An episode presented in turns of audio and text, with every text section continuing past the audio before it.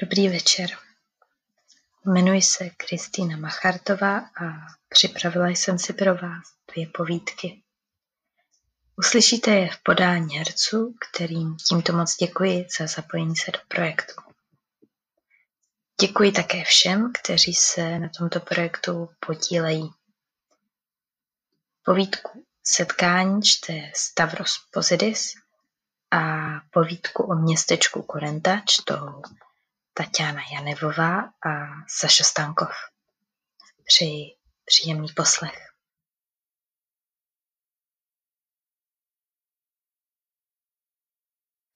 Setkání Sídliště v zamračeném odpoledni. Šedá pustina a hřiště s červeně křičící klouzačkou, která vypadá jako nalíčené rty na popelavém, zvadlém obličeji. Dva balkony jednoho činžovního domu se těší přítomností dvou boubelatých dam ve středním věku. Prej to byl obyčejný milenecký pár. Žena si upravuje masné vlasy sepnuté skřipcem z drogerie, kde ještě prodávají leštěnku diavu na nábytek a tužidlo krystal. Ohýbá se do košíku s pestrobarevnými kolíčky, navzdory větru, který ji vybízí k živosti. Na čelo jí skane kapička z vlhkého prádla jejího manžela. To se vylučuje, miláčku. Milenecký páry jsou vždycky neobyčejní. Povadléry si dámy na vedlejším balkónku. Z úst jí vychází pára a kouř. Žena věšící prádlo si povzdychne. Tentokrát to prádlo oplatí a na zvlhlou, povislou tkaninu spadne kapka slané tekutiny z očí. Je zvláštní. Pláče totiž jen spola. Na oko. Slzy se z ní derou pouze zprava.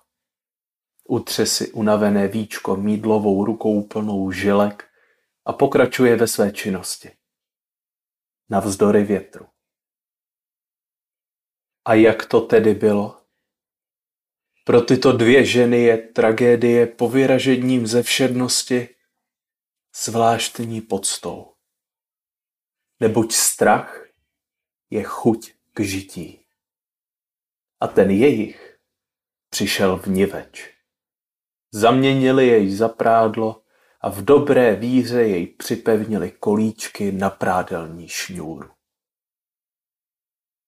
Stalo se to před týdnem. Nastala doba hodna vypravování. Před týdnem, ve stejně pošmourném a zacykleném odpoledni, které podzim na sídlišti velmi rád nabízí, vešla žena z tváří dítěte do otevřených dveří činžáku. Ještě se neotočila. Přišlo jí, že za sebou slyší rytmus kroků. Nepatrných, avšak přímočarých. Ne, nikdo nikde. Boubelaté dámy se ten den uklidili do svých malých bytů. Žehlili a po očku sledovali pořady, které zrovna běžely v televizi. Na obzoru bylo prázdné hřiště, podbarvené šedými věžáky. U oprýskané červené klouzačky se třináctileté děvče poprvé vášnivě líbá s chlapcem z pupínky na tváři a prvním chmířím pod nosem. Pro jistotu po druhé už jen letmo, natočila hlavu přes levé rameno. Stále stejná scenérie. Pohyb tak mechanický, až se přibližuje k ustrnutí. Barevně zářící okna odráží scény z obrazovek televizorů. Usmívala se. Oči jí jiskřily jako vedení nad električkou. S lehkostí prošla chodbou a přivolala si ještě starý výtah, označený jmény vandalů a ztracených hlásek. Zřetelný rytmus blížících se kroků. Tak přece. Do otevřených dveří činžáků vešla tmavá postava jako stín. Prošla chodbou. Klobouk sklopený do čela. Ruce v kapsách vlněného kabátu. Blížila se k výtahu. Žena s plachou rychlostí nastoupila do kabinky. Už, už, bez pěchu zavírala dveře snad třikrát větší, než byla ona sama. Veliká bota mezi dveřmi. Dovolíte, řekla ta postava. Muž. Smrštností velké šelmy vnikl do kabinky. Žena se přitiskla ke stěně výtahu. Dáma má přednost. Pobídl jí, aby stiskla číslici patra. Přejížděla očima mezi čísly, jako by si žádné z nich nemohla vybrat. Ruce napjaté, tvář uhýbá, nohy překřížené. Mužův pohled na světlé punčošky. Žena se zahalila do kabátu. Jeho dech, klidný a hladový. Tělesný pach, dřevo a líh. Její přerývaný, nemelodický. Dech hlodavce v stéblech trávy. Prsty napjaté, tvář strnulá, čísla, žena stiskne číslici sedm. Sedmé patro by mohlo oddálit její smrt. Připravit ji na znovu zrození. Být v pravý čas na pravém místě. Začít znovu z mikrokosmu dělohy. To je mi ale náhoda. Také sedmé poschodí. Věnoval jí pohled tak upřený, že se mu podařilo dostat se až za bariéru očních bulv. Zatřásla se. Nepatrná dlaň povolila v smířenou apatii. Kabelka ucítila zem. On ucítil strach v každém jejím pohybu. Lákadlo. Ohnul se v zádech a podal jí kožený předmět. Výtak se zastavil. Zatlačila do dveří. Nehnuli se. Znovu zatlačila do dveří veškerou silou drobných třesoucích se dětských ručiček. Mužověrty si pohrávají s úsměvem, jež vyvolalo její chabé snažení. Obrovskou rukou zopakoval to též. Nic. Výtah byl mrtvý. Strnulý. Černá veliká bota kopla do dveří. Zvuk se byl o stěny kabiny. Ženin dech se na chvíli zastavil. Zdála se být s výtahem srostlá. Jen se tak vpít do jednoho z těch milostných dopisů vyškrábaných klíčemi. Podíval se na její šíji. Opěrný sloup, který měl co dělat, aby udržel hlavu. Svou konstitucí patřila mezi ty ženy, jež imitují gotickou architekturu. Bota znovu vystřelila do dveří. Prozrazovala skrývavou a těžce ovládanou zlost a bezmoc. Žena se dotkla tlačítka alarmu. Nestiskla jej. Váhavě stáhla ruku zpět. K obrovské botě dobývající se ven se připojila loket. Šelma v kleci. Těžké tělo obalené vlnou naráželo do dveří. Jedním taktem. Pravidelně. Bez pomlky. Enervující, disharmonický zvuk přerývavého dechu. Neúprosné tikání dvou tepů, rozličných a nesynchronizovaných. Dotkl se jejich ramen. Jemnost skrývající násilí. Stěžka oddychovala. Otevřela ústa v křik. Zasýpání. Sklopila oči. Sedla si na zem. Žárovička osvětlující kabinu se kinklala na stropě. Popadl dětskou tvář a svou tlamu přibližoval v polibek. Uhnula. Dlaněmi si poměřoval šíji, jako by se vybíral správný stisk, jež krk sice nezlomí, ale zneprůchodní přívod kyslíku do mozku. Odvrátil se. Přiblížil se po druhé, přestože neopětovala. Přijala. Dostal se za hranice vnějšího. Prostoupil jí. Dotýkal se. Z jejího rozhaleného kabátu vyčníval naleštěný černý předmět. Muž jej dobře znal. Co to skrýváte ve vnitřní kapse? Žena odvrátila tvář. Ucukla z jeho blízkosti jako rybička, plácající se na suchu. Přilepila se ke stěně. Malá ručička sáhla do vnitřní kapsy. Byla umístěná přesně tam, kde by je srdce. Zamířila. Rána do hrudi. Muž padl na podlahu. Naposledy jeho zrakem problikla žárovička na stropě, významně osvětlující jeho tvář. Pečlivě prohledala jeho kabát. V pravé kapse byl lísteček se seznamem nákupu, v levé kapse lízátko.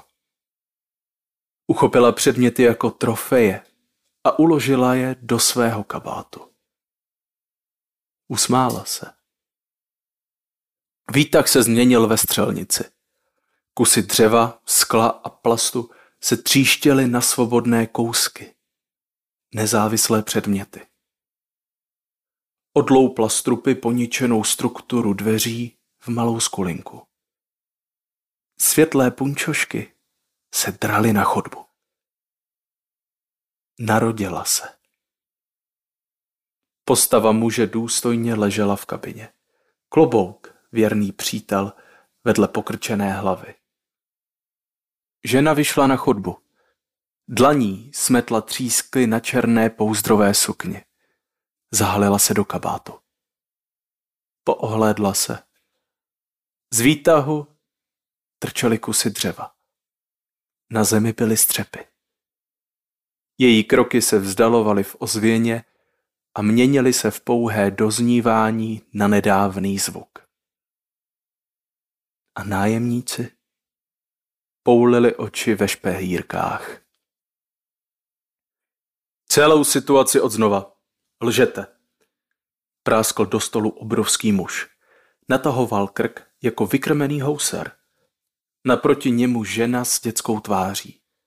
Držela propisovačku a jejím hrotem mířila na papír. Psala a podala tlouštíkový papír. Četl. Šla jsem do toho domu, abych vykradla byt. Bylo to tak. V letních dnech jsem procházela park a zalíbila se mi tam čtyřčlená rodina. Žena v obětí muže. Děti máchající si nožičky v rybníku. Vypadali šťastně. Plní vzpomínek. Neideální a jistě vyčítající, promědliví a autentičtí. Zatoužila jsem po nich. Sledovala je každý den. Byli mou kořistí, mou můzou, mou vášní. Lapala jsem po každé osobní chvíli v jejich životech. Srostla jsem s nimi. Stali se mou součástí. Když malý plakal, jako bych já byla jeho matkou a jím zároveň. Trhalo mi to srdce. Zjistila jsem, kde bydlí. A nakonec jsem také vyzvěděla, kdy odjíždí pryč. Když jsem se s nimi dostatečně zblížila, byl čas se rozloučit. Ukončit spojení. Vzít si střípky, které jsem pochytala. Asi jsem nedávala dost dobrý pozor, někdo mě sledoval. Nikdy předtím jsem nepoužila zbraň, přísahám. Uvízli jsme ve výtahu. Oba jsme byli na hranici života. Zapálení do hry, bylo to... Bylo to kdo z koho. Neměla jsem na výběr. Muž s tlustým krkem zakroutil hlavou. Buďte srozumitelná. Znovu. podal jí nepopsaný rub papíru. Žena uchopila tušku a psala. Podala papír tlustému muži. Je to tak, jak píšu. Zbraň jsem nosila jen pro jistotu. Nikdy bych nikomu neublížila. Je to, je to vášeň. Je to vášeň zrovna tak silná, jako když někdo zapálení chodí sázet na dostihy nebo na lov. Můj je jediný smysl života. Sbírám vzpomínky, vykrádám identity. Ale nijak nepoškozuji, přísahám. Životy lidí, které si vyhlídnu, se nemění. V jejich paměti jsou uchované všechny okamžiky beze změny. Beru jen výtažek, hmotu, která z nich vzešla. Z ní potím příběhy. Vytvářím mozaiky. Obklopuji se cizí intimitou. Nezaměřuji se na peníze, ani na nic, co je obyčejným zlodějům drahé. Když vykrádám něčí byt, beru si jen nepatrné předměty pasující do života mých obětí. Figurku psíka, hračku, fotografii vnoučat, rodný list dědečka. Nikdy jsem nebyla parazitem. Ačkoliv s nimi nažijí v symbioze. Muž vstal ze židle, natáhl krk jako harmoniku, břicho opřel o desku stolu a napřáhl ruku. Jeho dlaň udeřila dětskou tvář. Podali čistý list papíru. Psala a podala tlustému nově popsaný papír. Je to má slabost. Můj život je seskládaný z osobní historie stovek lidí. Hledám v nich podobnosti, paralely, jednotu. Mapuji lidská pokolení. Umírám a znovu zrozuji se. Omlouvám se. Nedokáži odpovědět na vaše otázky. Někdy si jen říkám, jak je překvapivé a směšné, co lidé nosí po kapsách. Ten násilník měl v kapse lízátko. Blaženě se usmál. Tlouštík natáhl ruku, chystal se ženu znovu udeřit. Ale místo toho sáhl do hluboké kapsy svých kalhot. V ruce držel sepranou plišovou hračku. Položil ji na stůl a poslal předmět po desce stolu směrem k ženě s dětskou tváří.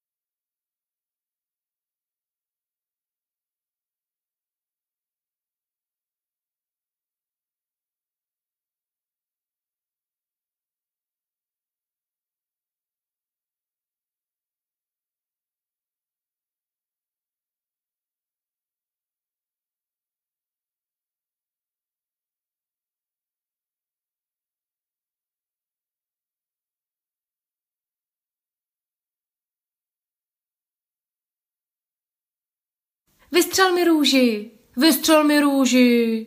Dívenka s culíkem pokřikovala vedle zhrbeného muže. Jeho tělo bývalo urostlé, ale neotesanost svalů, které se povalovaly v polštářcích tuku a malý hrb z ní tvořili nevzhledné těleso, které s půvabem dívenky nemělo nic společného. Jsem vůbec jejím otcem? Proletělo muži hlavou jako střela. Otočil se na svou manželku s olivovou pletí a plavými vlasy. No tak, dělej, to ani neumíš střílet, ty nemehlo. Podpořila ho s ledovým klidem. Muž pokrčil rameny a na rozkaz dcery vzal do svých tlap pušku. Váhal. Ty tlapy, které by zmrzačily celé město, se třásly. A to bylo komické. Já ji chci, křičela dívenka. Tak sebou hejbni, nevidíš tu frontu.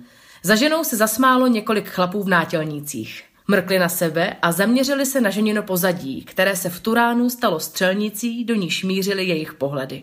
Růži, chci! opakovalo děvče. Drahoušku. Muž se jí pokusil umlčet něžným oslovením. Jaký drahoušku chcípáku, podívej se na sebe ty náplavo, hejbni tou tlustou prdelí. Ozvalo se od někud. Byl to hlas tak silný, že přivolal celou Korentu, malé přímořské město. Nikdo si nenechal ujít podívanou na Toma. Každý ho chtěl alespoň trochu potrápit a ponížit a především mrknout okem na jeho hezkou ženušku. Mnoho mužů by o takovou ženštinu nestálo, ale přitahovala je k sobě a byla pro ně svým způsobem zábavná, protože se z jejich žertů naučet muže nehroutila, ale přidávala se k nim a dodávala jim hořké ženské zlomyslnosti. Dělej, dělej, dělej! Celé město tančilo v rytmu dělej. Dvojice notorických střízlíků zavrávorala a bouchla svou veškerou opileckou silou do Toma, až to zadunělo.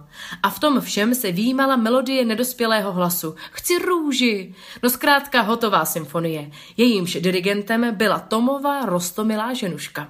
Tom vystřelil. Všichni stichli. Trefil se těsně vedle.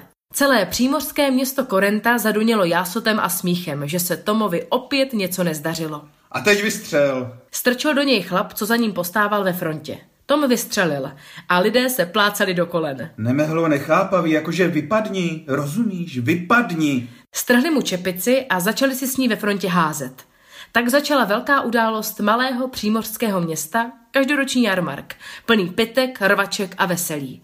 A za těmi všemi hlasy vykřikoval sotva znatelný, leč pronikavý hlásek. Já chci růži! Tom jarmarky navštěvoval nerad. Nechtěl ale, aby bylo vidět, že má strach z mužů, kteří se mu posmívají. Toužil se obyvatelům města vzepřít, ale nikdy nesebral dost odvahy a síly to udělat. A také nečekal, co přijde. Tupě přijímal posměšky a kruté žerty, protože necítil vůbec nic, co by je s jeho osobou pojilo. Až když byl sám, začali se mu vybavovat a celé noci o nich pak přemítal. I tento jarmark se Tom přemohl. Nejprve byl plný odhodlání se vzepřít, ale čím blíže byl místu, kde se jarmark konal, tím více se jeho odhodlání oddalovalo. Nakonec zcela zmizelo a Tom ochotně přijal svou každoroční roli. Bylo mu více než jasné, že se na něj něco chystá. Na jarmarku chybělo pět mužů, kteří Toma obvykle nejvíc trápí. Mario a Pedro se vymluvili na bolestivou kocovinu. Tři další se nedostavili z neznámých důvodů. Obyvatelé města Korenta znali pravou příčinu jejich nepřítomnosti, ale nenechali se rušit. Jen v očích se jim čas od času zablískla jiskra zlomyslného očekávání. Tom se sem přistěhoval se svou ženou Helenou z velkého města před osmi lety. Sotva se znali. Tenkrát byla Helena ve čtvrtém měsíci těhotenství a neměla žádné peníze, aby svou budoucí ratolest zaopatřila. Tom jí nabídl, aby s ním odjela do přímořského města, kde si před lety koupil malý domek, v němž si o volných dnech dopřával vytouženého odpočinku. Dychtil po změně života, kterou představovalo poklidné prostředí moře. Navíc jej k velkoměstu nic nevázalo. Neměl přátele a s rodinou se léta nestýkal. Byl šťastný, když Helena nabídku přijala, přestože věděl, že k němu nechová hluboké city a zakládá s ním rodinu jen kvůli finančnímu nedostatku. Věřil, že život v přímořském městě probudí v Heleně lásku a oba naleznou vzájemné porozumění. Několik dnů po formální svatbě na úřadě odjeli do přímořského města Korenta. Tom si vybral všechny uspořené peníze z banky a začal pracovat na místní poště. První měsíce byl šťastný. Každý den se cestou z práce těšil na dokonalé kulaté břicho Heleny a na její překrásnou tvář. Lidí se stranil, neměl ani nejmenší důvod se s nimi bavit. Možná si zprvu myslel, že malé město bude mít přátelštější obyvatele, ale vlastně mu na tom nijak nezáleželo. Když se narodila malá Stefanie, Helena začala chodit na zábavy s místními. Nejdříve občas, později každodenně. Tom zůstával doma a pečoval o holčičku. Stefanie mnohdy celou noc proplakala. Od té doby choval k dítěti rozporuplný vztah. Bylo součástí rozpadu jeho představ o rodinném životě a připomínalo mu jeho vlastní selhání. Lidé si Toma díky Heleně začali všímat. Když šel po ulici, ukazovali si na něj. V zaměstnání se stal terčem posměchu. Zákazníci na něj měli nesmyslné, absurdní požadavky, které nemohl splnit. Postupně přišel na to, jak posměškům odolávat. Přestal mít o svou osobu zájem a krutost obyvatele přímořského města přijal jako součást svého trestu. Přesto někdy toužil pomstit se, nebo alespoň vyvinout trochu úsilí, které by mu pomohlo nalézt v sobě alespoň zbytky důstojnosti. Helena se usmála. Teď koukej. Muž, který před chvílí strčil do Toma, se zaměřil na střelnici. Trefa, no jo, Pepe umí. Pochvalně mručeli chlapy, kteří kolem něj utvořili hlouček. Muž podal malé dívence s culíkem růži. Jedna pro mladou slečnu. No tak, Stefanie, poděkuj strejdovi. Děkuju. Dívenka sklopila oči. Muž vystřelil znovu. A jedna pro dámu. Uklonil se. Celé přímořské město Korenta zavískalo a tleskalo jako pominuté. Jen jeden netleskal. Nedělal nic. Zíral před sebe, aniž by se odvážil cokoliv říct. Co tady tak civíš? Sešnula! Zasmála se žena a políbila na tvář muže, který jí podal růži. Objal ji kolem pasu. Konečně ji dostanu levici, pomyslel si. Všichni okamžitě do řady, hněte sebou. Zadunělo to někde daleko za davem naléhavě. Celé přímořské město zmlklo. Jenom moře se nedalo odbít a šumělo stále stejně a přesto trochu jinak. Jeho vlny se zdály být ozvěnou tvrdého, naléhavého hlasu. Moře se zkrátka dokázalo přizpůsobit jakékoliv situaci. Dav se valil k pódiu, kde hrála místní kapela. Vypadal jako štvaný dobytek. Vy taky, dělejte. Zahučel hlas za davem na muzikanty. A tak se i muzikanti přidali k davu, který se rozmístil kolem pódia. Před obyvatelstvem města se objevilo pět mužů v černých oblecích a kuklách přes obličej. Svírali pistole v rukou. Mířili těkavě a ostražitě jako divoká zvířata. Dělej, ty taky, dětku. Křikl majitel dunivého hlasu. Uslintaný muž, jemuž patřila střelnice, se šoupavými kroky sunul k pódiu. Celé město stichlo.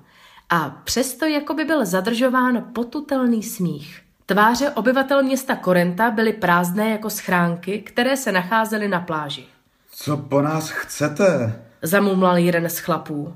Z Toma se lil pot. Muž v černém přecházel kolem řady. Uslintanému starci ze střelnice se třásla vyzáblá kolena. Z něj přece žádnou růži nevystřelí. Dunivý hlas zavelel. Ty, pojď sem. A majitel hlasu ukázal na spoceného Toma. Ten se svalil na kolena. Vypadal nejvystrašeněji ze všech. Muž na něj mířil pistolí. Dělej, nebo ti ustřelím hlavu prase tlustý.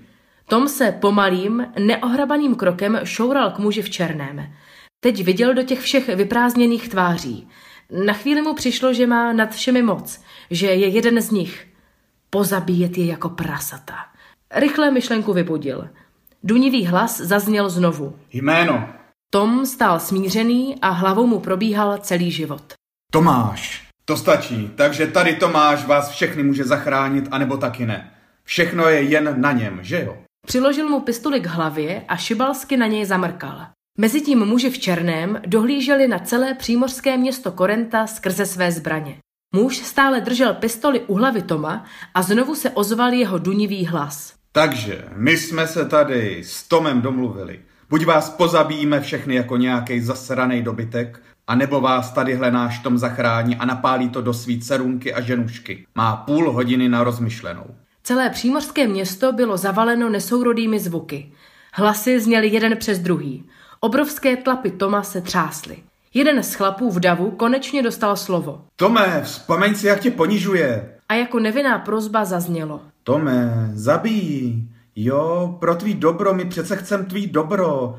Začneš nový život, Tomku. Dcera je ještě malá, z toho života nic nemá. Tomem ta slova procházela jako pazvuky. Nechtěl znát jejich význam, ale mozek mu, ať se tomu bránil, okamžitě propojil slovo s jeho významem. To, co bylo před jeho zraky, byla abstrakce. Nebyl sto rozpoznávat obrysy těch lidí. Byli jednou masou, jednou hmotou, stejnou a prázdnou. Zabij, zabij, Zabij! zabij. Lidé se přidávali do rytmu a jako v tranzu jejich oči svítily podivnou zlobou. Byli jako vosy, plní žihadel a jedů. Tom chtěl křičet, ale slyšel by ho někdo? Teď viděl jen svou ženu, docela klidnou, s plavými vlasy a olivovou pletí a kolem prázdná slova. Zabij! Dejte mi tu pistoli. Řekl Tom. Dav stichl. Muž s dunivým hlasem podal Tomovi pistoli. Tom vystřelil. Vystřelil na Helenu a chtěl střílet dál. Byl lačný potom pozabíjet všechny, kteří jej trápili. Celé přímořské město Korenta zavískalo. Dav se rozutekl a hudba začala hrát. Muži v černém odhodili pistole a kukly, pod nimiž se skrývaly známé tváře Mária, Pedra a dalších. Z Tomovy pistole vyletěl místo střely pestrobarevný ohňostroj, který osvítil celé přímořské město Korenta. Ty svině, ty bys zabil svoji ženu. Hnali ho jako podsvinče. Hovado, my tě tu nechceme, vrahu! Tom těžkopádně běžel přímořským městem a svalil se do písku. Byli ho. Bylo mu to už všechno jedno. Dívence s culíkem zářily oči. Stála na místě. Kývala tělem sem a tam. V jejich očích se leskly jen rudé papírové květy a celá šťastná čas od času vykřikla. Mám růži! Já si myslel, že je to doopravdy, pánové, to se mi teda ulevilo, na to se napijem. Zahýkal uslintaný stařík. Celé přímořské město Korenta si užívalo jarmark jako každým rokem. Žena s olivovou pletí se chytla muže, který ji vystřelil růži a políbila ho. Blížili se k jeho domu.